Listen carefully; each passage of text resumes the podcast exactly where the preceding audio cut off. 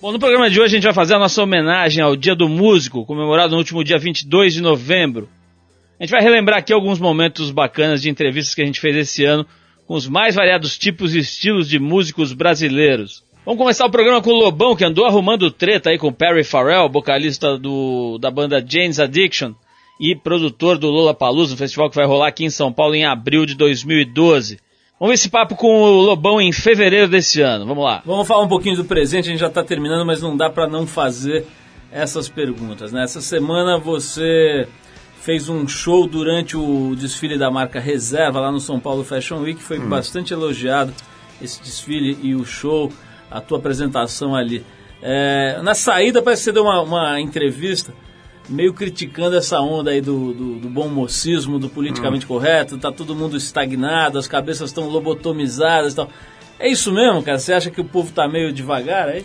É, inclusive eu usei um termo que pô, o meu querido Rafinha Bastos, que ele teve no Lobotomia, falou, eu, eu falei, vou aplicar esse termo, inclusive na internet ele foi um rastilho de pólvora, mas eu tenho que admitir que o copyright é do Rafinha, viu gente? Que é a Luciano Huckização do Brasil.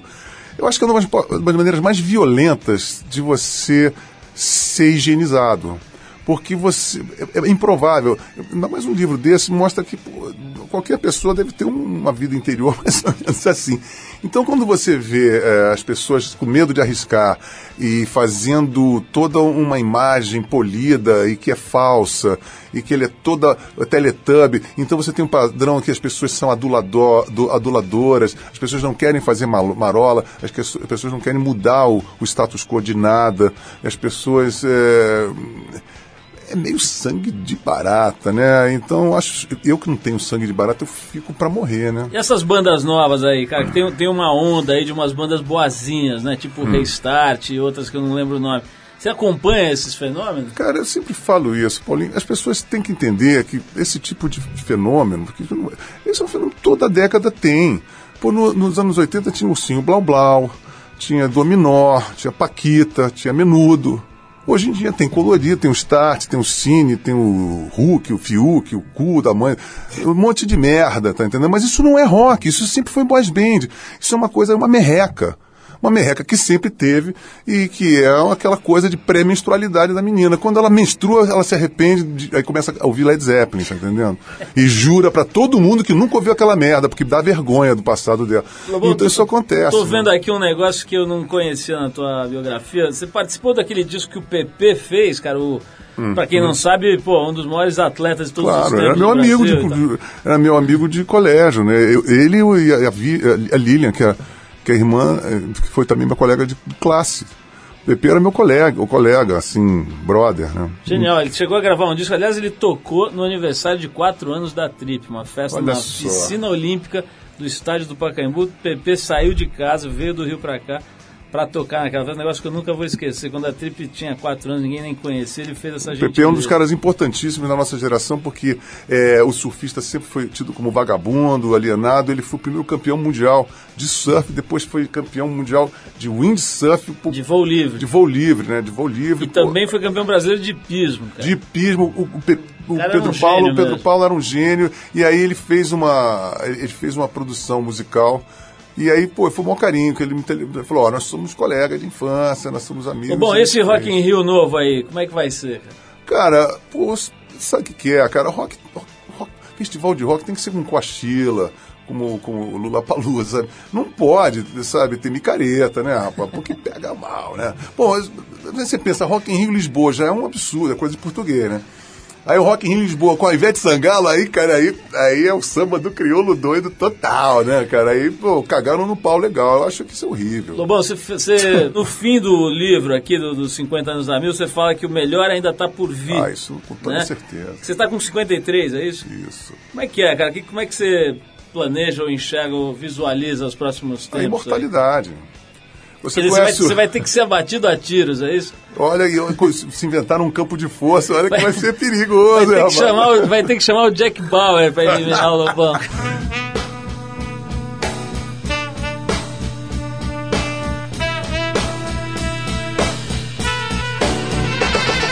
Bom, a gente ouviu o grande Lobão aqui no primeiro trecho desse especial de músicos aqui do Tribo FM de hoje. Depois de ouvir o Lobão falar Tá na hora de escutar ele cantando. Vamos lá, Canos Silenciosos, um clássico do Lobão e a gente já volta com mais Trip FM.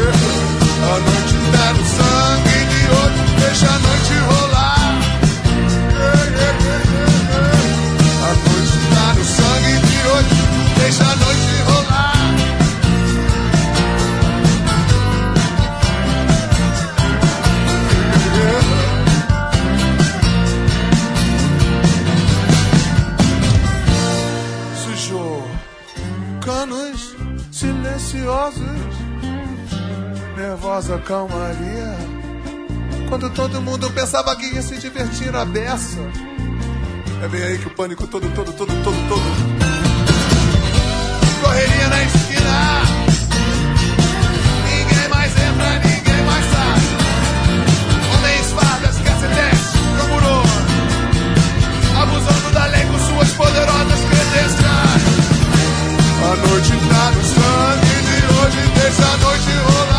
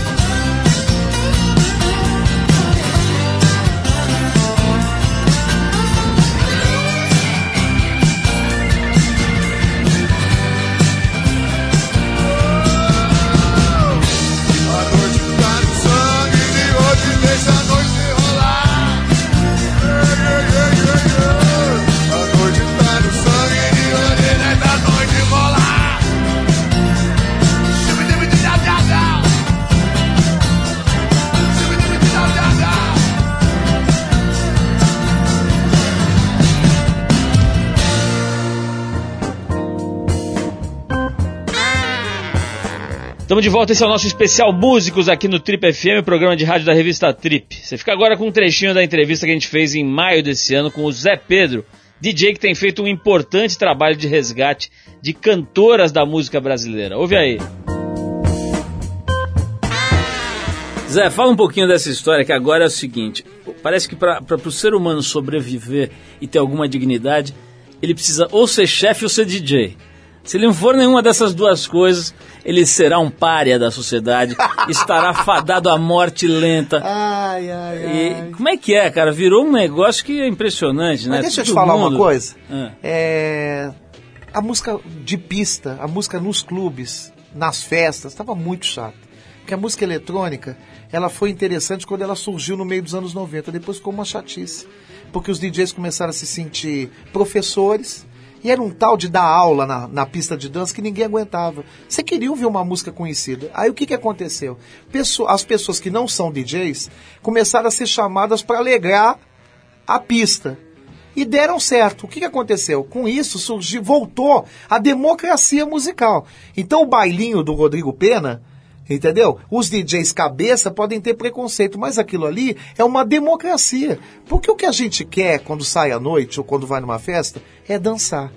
A gente não quer aprender Ô, Zé- nada. Zé, você acaba de fazer a definição, a única definição que eu vi até agora que fez sentido sobre a evolução antropológica do DJ. Parabéns. Ô Zé, é, você fez agora essa gravadora, né, para lançar mu- é, é, cantoras, mulheres, joia né? moderna. Joia moderna. que deve ter diverti ligando agora. Não, você não tá entendendo. Eu, sou, eu virei a, a Madre Teresa das véias. A véia que é das véias, entendeu? É uma loucura. E aí, você atende a turma ou manda dizer que não tá? É, eu na verdade sei, né? Eu tenho umas cantoras na minha cabeça que eu sei o que eu vou fazer. Esses quatro discos eram 14 mulheres cantando taiguara, um compositor dos anos 70 totalmente esquecido no Brasil e que eu queria trazer de volta.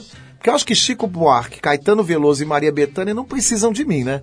Então eu vou investir meu dinheiro nos cantos escuros Agora do você MPB. você põe grana sem nenhuma expectativa de ganhar. Não, retorno zero. O retorno é afetivo. Eu não tenho filho. Então eu tô devolvendo para quem me foi importante nesses anos todos. Conte-me sobre o seu encontro incrível com Maria Bethânia aos sete anos. O que que você estava fazendo no camarim com sete anos de idade? É, eu tinha uma vizinha da, da minha mãe que era alcoólatra, tinha sido expulsa da, da companhia de aviação onde ela trabalhava. Passava o dia inteiro em casa, aposentada, bêbada, ouvindo Maria Bethânia. E aquilo ali foi a única música que, a primeira música que chegou nos meus ouvidos ali. E eu me apaixonei por essa mulher, é, sem, sem ver, só ouvindo, e fui ficando louco com, com, com a, com a liberdade, com, com, a, com, a, com a estranheza da Betânia, né? Que a Betânia nos anos 70 era muito estranha, né? Não era uma cantora comercial que ela é hoje. Agora, a Bethânia tem uma coisa que os fãs da Bethânia, eles vão aos shows e eles querem cantar. Né? E às vezes eles cantam alto ali e atrapalha, Não né? vai ninguém comigo em show de Betânia. Eu pego meu táxi, vou sozinho, sento na primeira mesa, choro, choro, choro e vou embora. Não Você vou nem no camarim. assim, a Betânia morre de rir, porque diz, é, eu falei, eu não quero intimidade contigo, não quero saber dessa história. E aí da Betânia, na verdade, eu fui para outras cantoras. Fui, fui vendo que o meu negócio porque- era mulher. Mas tem, tem aquela, mas tem aquela história de quando você chega muito perto do ídolo, desmonta, não tem? Eu não gosto de intimidade com, com quem eu admiro. Eu gosto um pouco de manter essa, essa distância. Já briguei com gente que eu admirava muito e nunca mais quis ouvir. Quem, então mais, eu não quero quem, saber. quem mais se admira nesse nível Betânia na sua vida?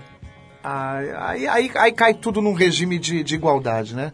Aí eu tenho Elis Regina, que eu adoro, que eu acho que ainda é uma das mulheres mais importantes da música brasileira. É, Marisa Monte, que eu, eu gosto muito das novas. É, não sou um cara saudosista, é, nem quero ter esse sentimento de que a música brasileira já aconteceu e não acontece mais. Tem muita gente boa fazendo muita coisa legal. Agora a gente teve aí uma reação da música paulista, que fazia muito tempo que a gente não tinha, desde a lira paulistana. Então, uma alegria ver todos esses novos paulistas aí, Thiago Petit, Tulipa Ruiz, até quem não é, é, de São Paulo, mas está aqui, Karina Burr. Eu tô adorando esses novos. Tem a aí. Bárbara Eugênia, você já ouviu a Bárbara Bárbara? Eugênia eu adoro, e é uma mulher que confunde a minha sexualidade, de tão linda que é.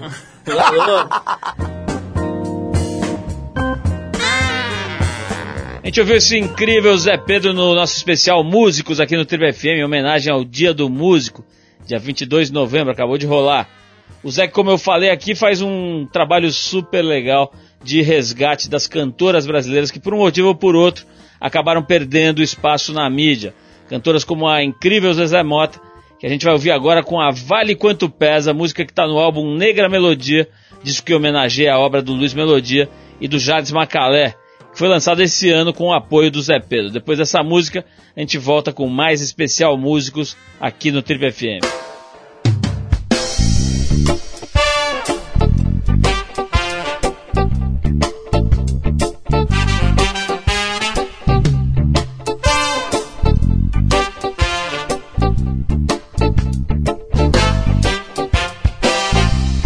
Quanto você ganha pra me enganar?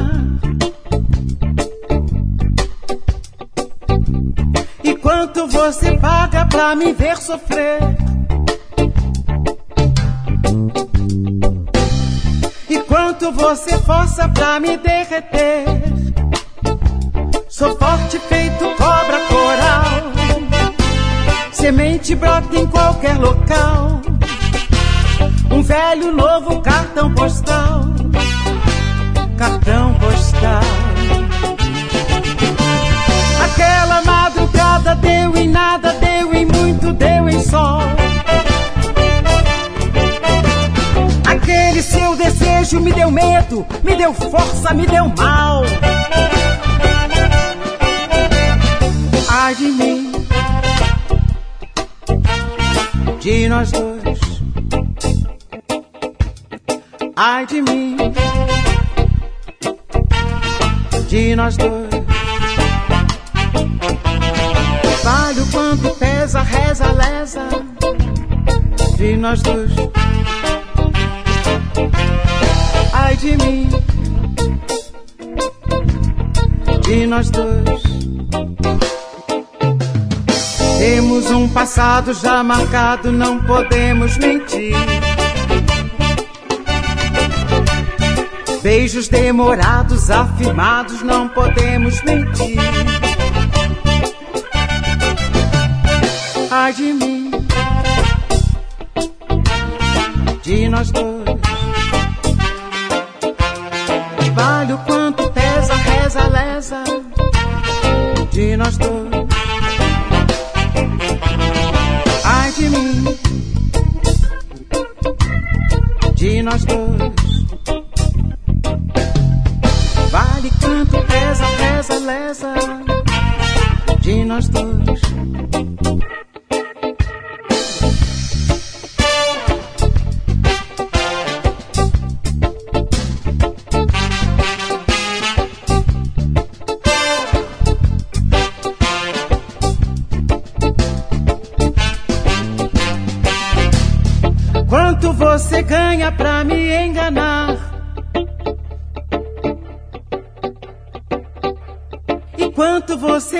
Pra me ver sofrer? E quanto você força pra me derreter? Sou forte feito cobra coral. Semente brota em qualquer local. Um velho novo cartão postal.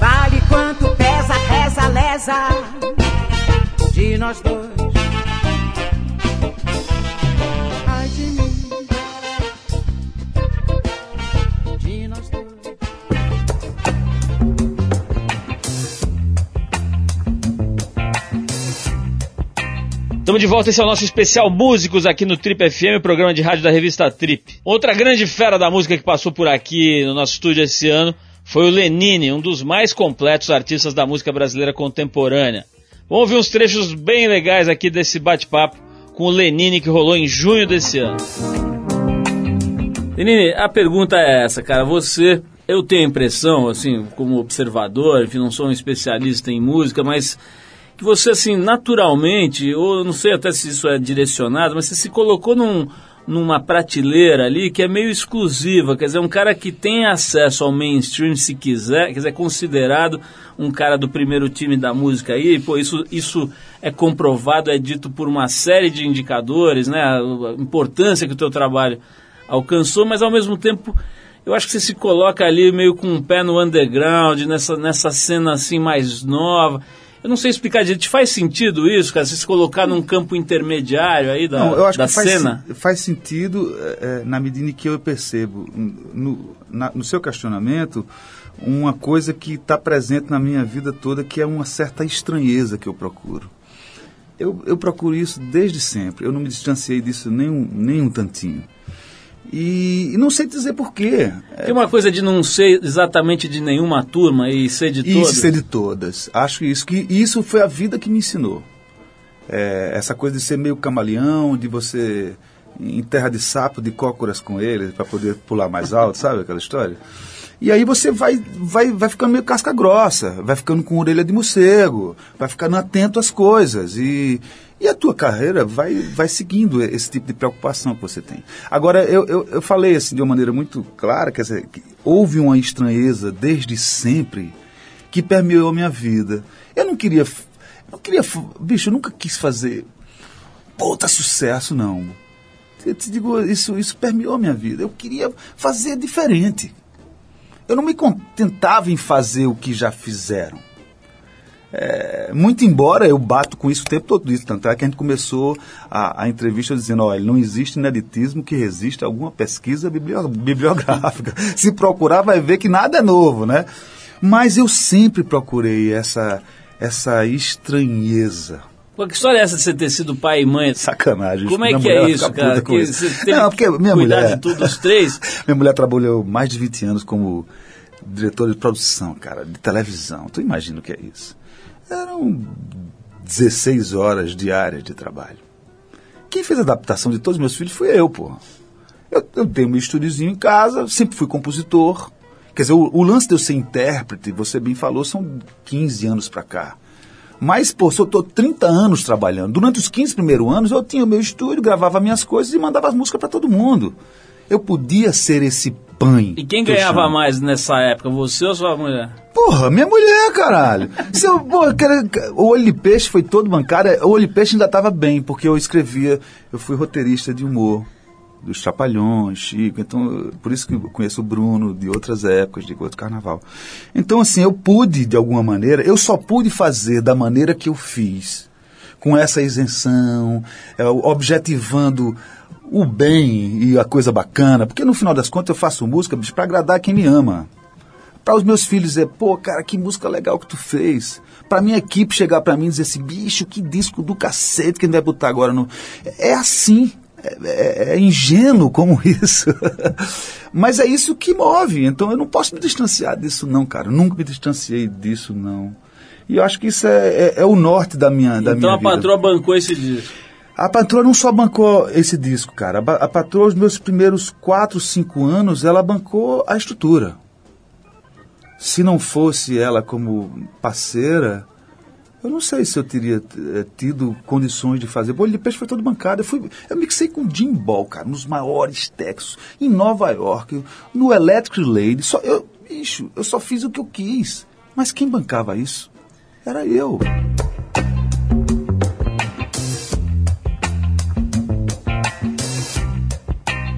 Legal, a gente ouviu o Lenine aqui no nosso especial Músicos do Trip FM. Para completar a participação dele nesse especial, a gente vai rolar uma música. A gente vai com Hoje Eu Quero Sair Só. O hino dos caras estão afim de sair fora, né, de sair andando, de dar um tempinho daquela relação, daquele casamento, daquele namoro que já tá meio vencido. Vamos ouvir então do disco O Dia em que Faremos Contato de 97, a faixa Hoje Eu Quero Sair Só. A gente já volta.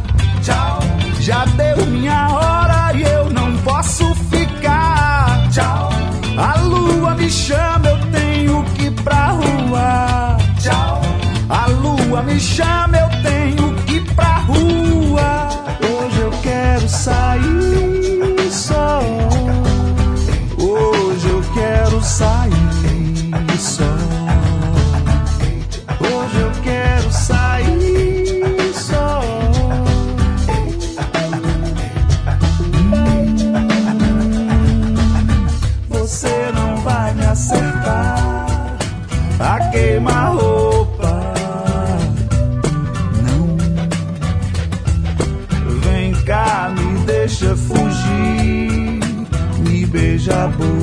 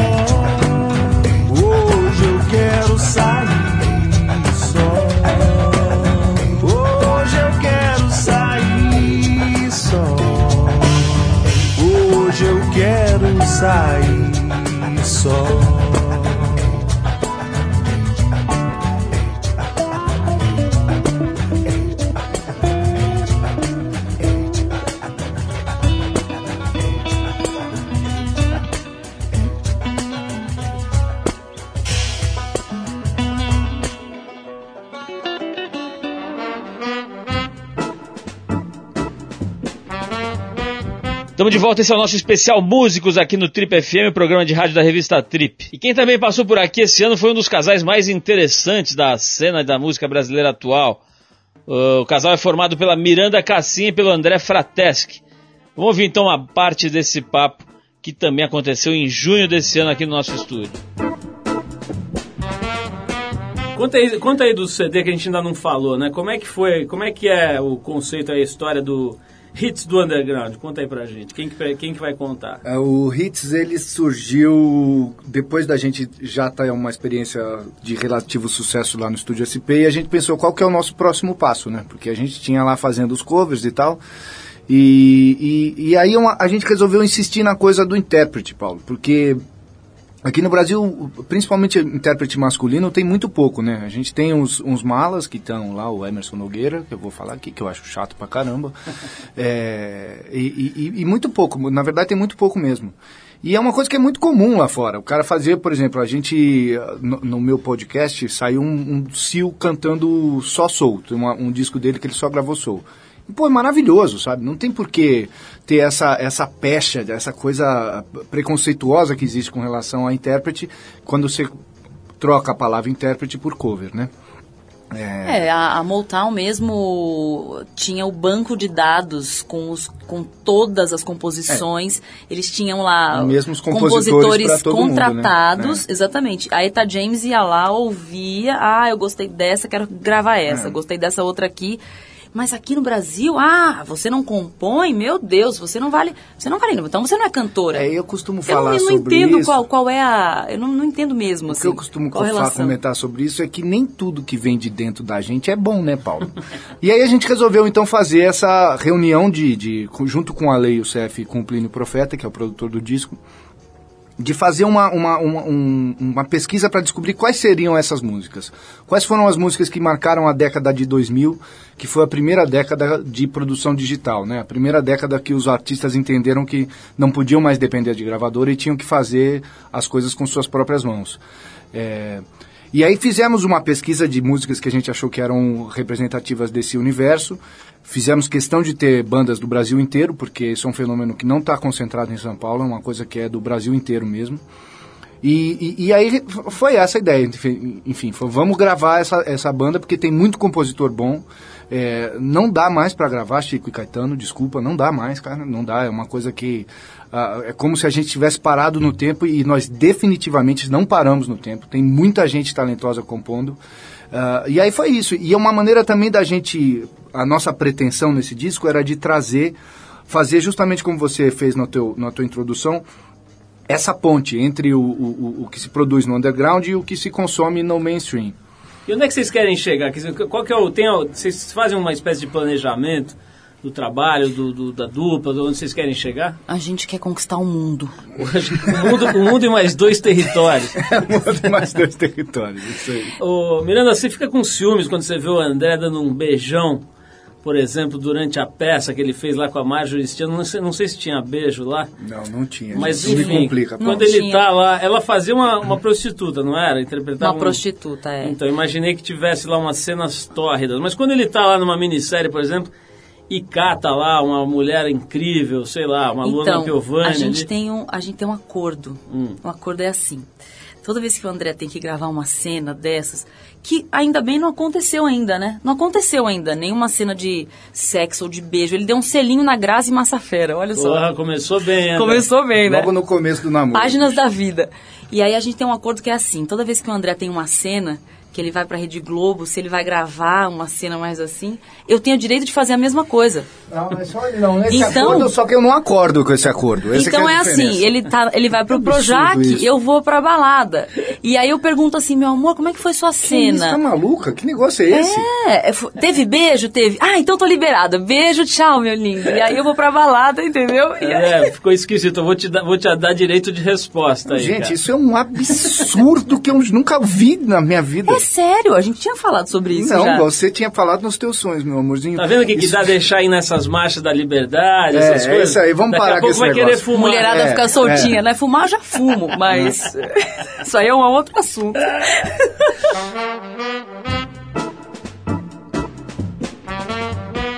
Você ouviu um casal bem interessante dessa nova cena da música brasileira, Miranda Cassim e o André Frateschi. Esse ano lançaram um disco muito interessante chamado Hits do Underground, um álbum que juntou releituras de músicas que marcaram a produção musical independente nos últimos anos, como a faixa D da banda Cérebro Eletrônico, que a gente vai ouvir agora na versão do casal. Vamos lá, Trip FM hoje dedicado aos músicos.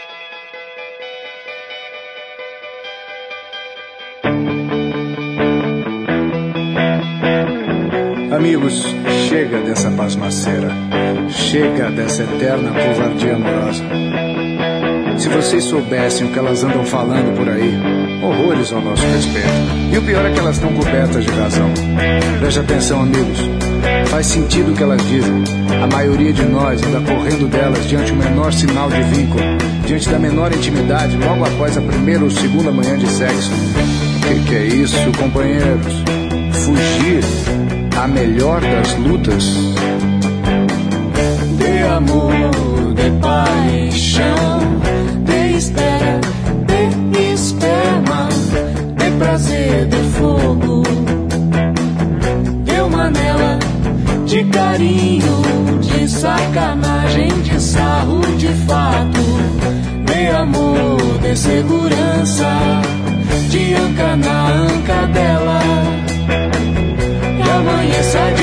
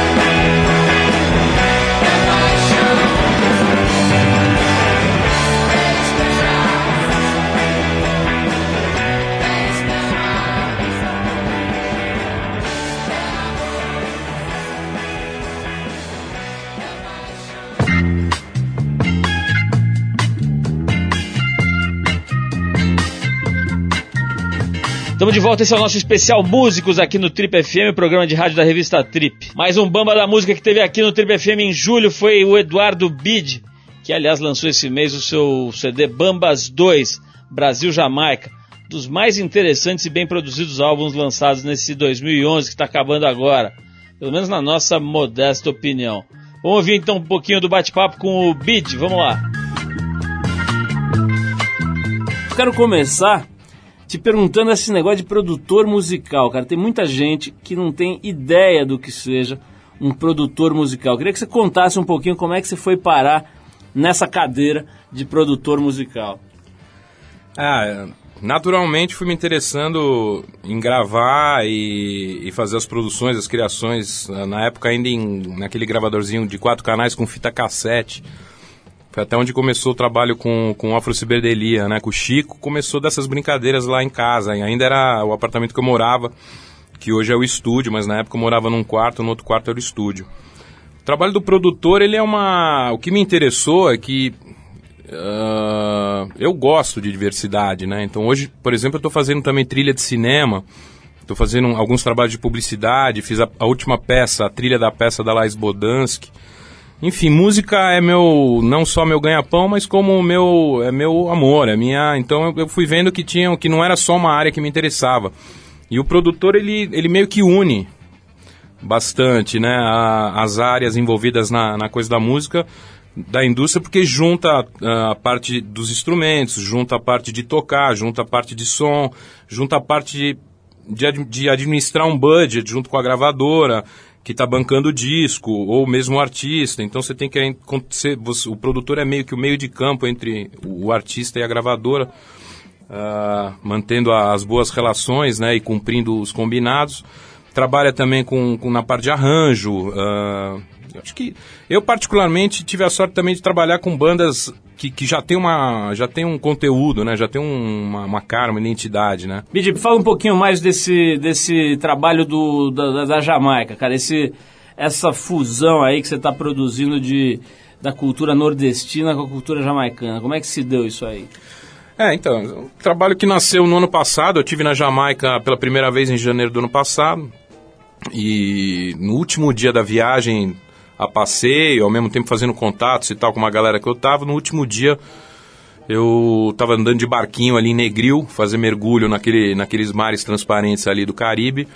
E eu, sei lá por que, eu coloquei um CD do, do Chico César, que é o último disco dele que eu produzi, que tem que é uma coisa meio de, de shot, baião, tal, com, mas que já vem com uma coisa eletrônica, já tem um, uma coisa mais moderna assim. E o cara da lanche começou a cantar em cima.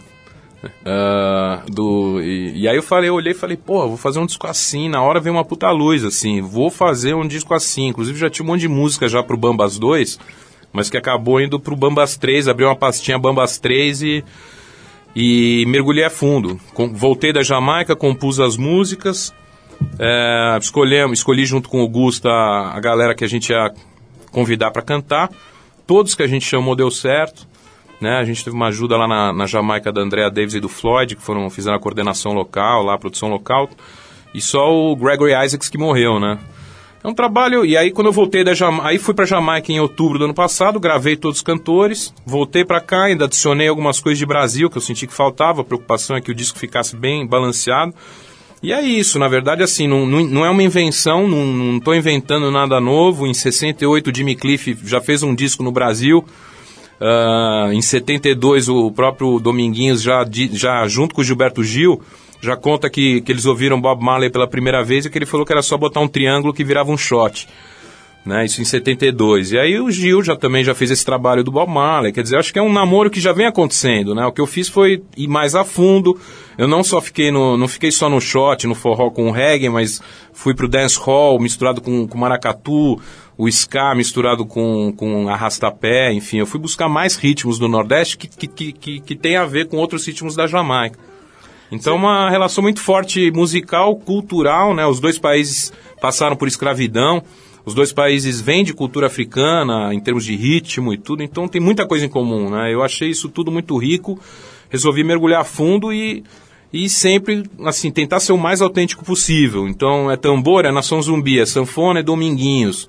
É reggae, então vamos chamar o Cisla, vamos chamar filho, um dos filhos do Marley, vamos uh, U-Roy, Reptones, assim, a seleção de cantores é, é incrível. Aqui, infelizmente aqui no Brasil o pessoal não conhece muito bem, mas vai acabar conhecendo, né?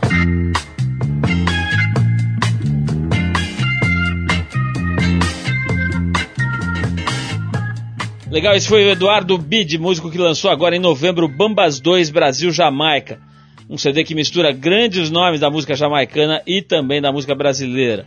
Músicos como Kimani Marley e Dominguinhos, que fizeram uma parceria na música Brasil Little Sunday, que a gente vai ouvir agora. Vamos lá. her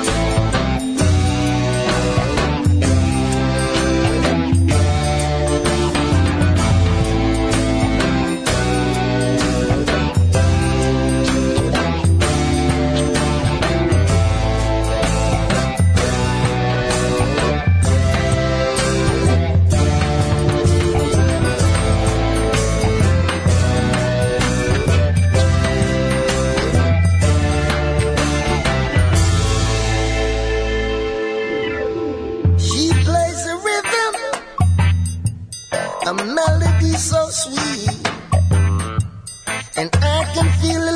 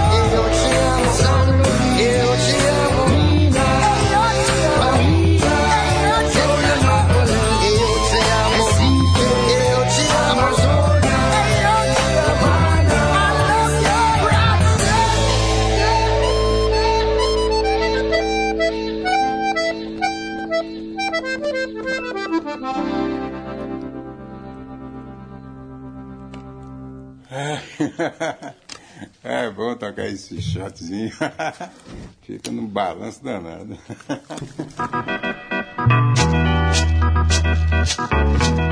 Estamos chegando aqui ao nosso último bloco nesse especial de músicos, com um convidado sensacional que teve com a gente em setembro, o grande Tony Tornado, ator, músico, paraquedista, o cara já fez de tudo. Dá uma ouvida. Vamos falar um pouquinho dessa época, dar um pulo aí na, na, na- na cronologia. Mas eu estava dizendo para você que eu tinha 8 anos de idade, mas eu lembro bem da, do, da- de você entrando no palco do festival e dançando aquela dancinha muito antes do Michael Jackson sonhar em fazer aqueles moonwalks dele. Lá você já tinha lá umas dancinhas de pé, um jogo de corpo e tal, e chegou com o BR3 e foi uma, uma espécie de choque, né? No Brasil inteiro ficou todo mundo assim meio sem entender o que estava acontecendo. E você ganhou conta um pouquinho esse episódio aí pra gente. É, o que acontece é que eu, na verdade, eu não inventei nada, né? Eu trouxe lá de fora, porque todos os dias eu ia para o Apollo Theatre e lá se apresentavam diversos cantores, artistas, músicos e tal. E todo, todos que eu conheci cantavam e dançavam. Então eu falei, puxa, se eu levar essa coisa pro Brasil e fizer isso, ninguém vai entender. Eu tenho que abrasileirar isso. Porque na época o cantor ficava paradinho, né? Ah, sim. O máximo que podia acontecer era bater um pandeirinho, né? Máximo. o máximo era um pandeirinho. E eu já cantava e dançava.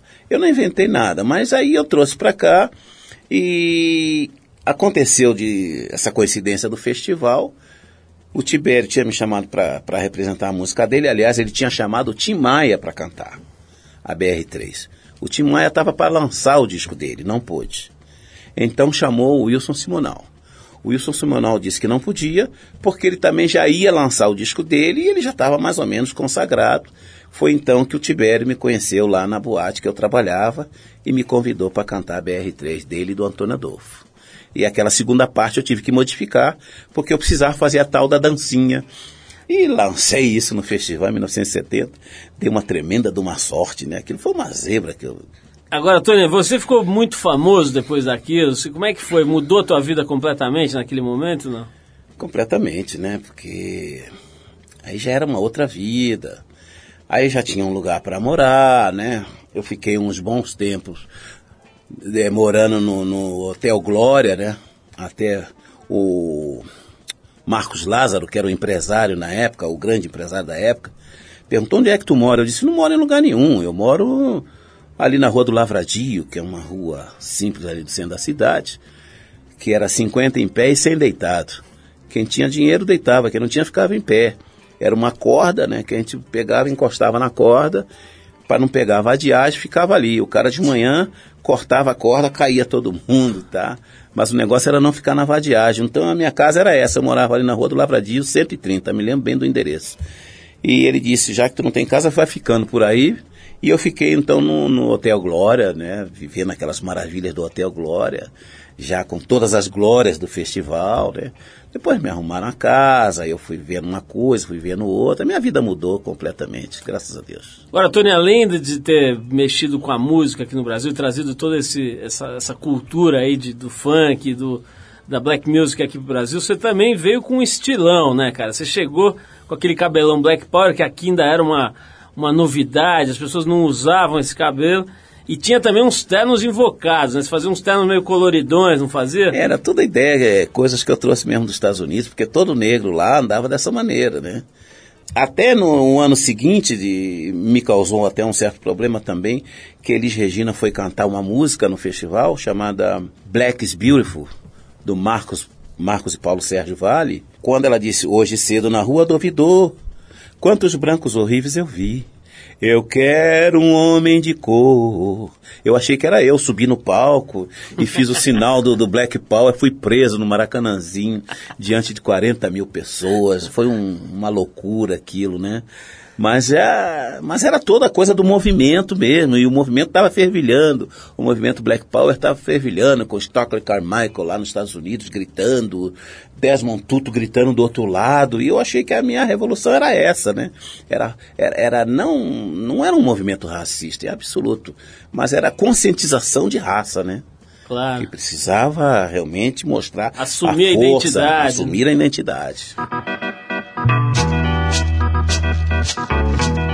Bom, você ouviu aí o papo com o Tony Tornado, esse cara que tem uma trajetória absolutamente incrível. O cara fez segurança de garotas de programa no Harlem, foi boxeador, é um ator de mão cheia, é uma figuraça. A gente lembra que as entrevistas completas com todos os convidados que passaram pelo Trip FM nos últimos 11 anos estão disponíveis de graça lá no trip.com.br. É só ir lá e baixar e ouvir à vontade onde você quiser. Bom, e por falar nessa moleza aí de pegar esses- essas entrevistas todas de graça, a gente fecha o nosso especial com a maravilhosa Mole Mole Fácil Fácil do próprio Tony Tornado. Vamos lá.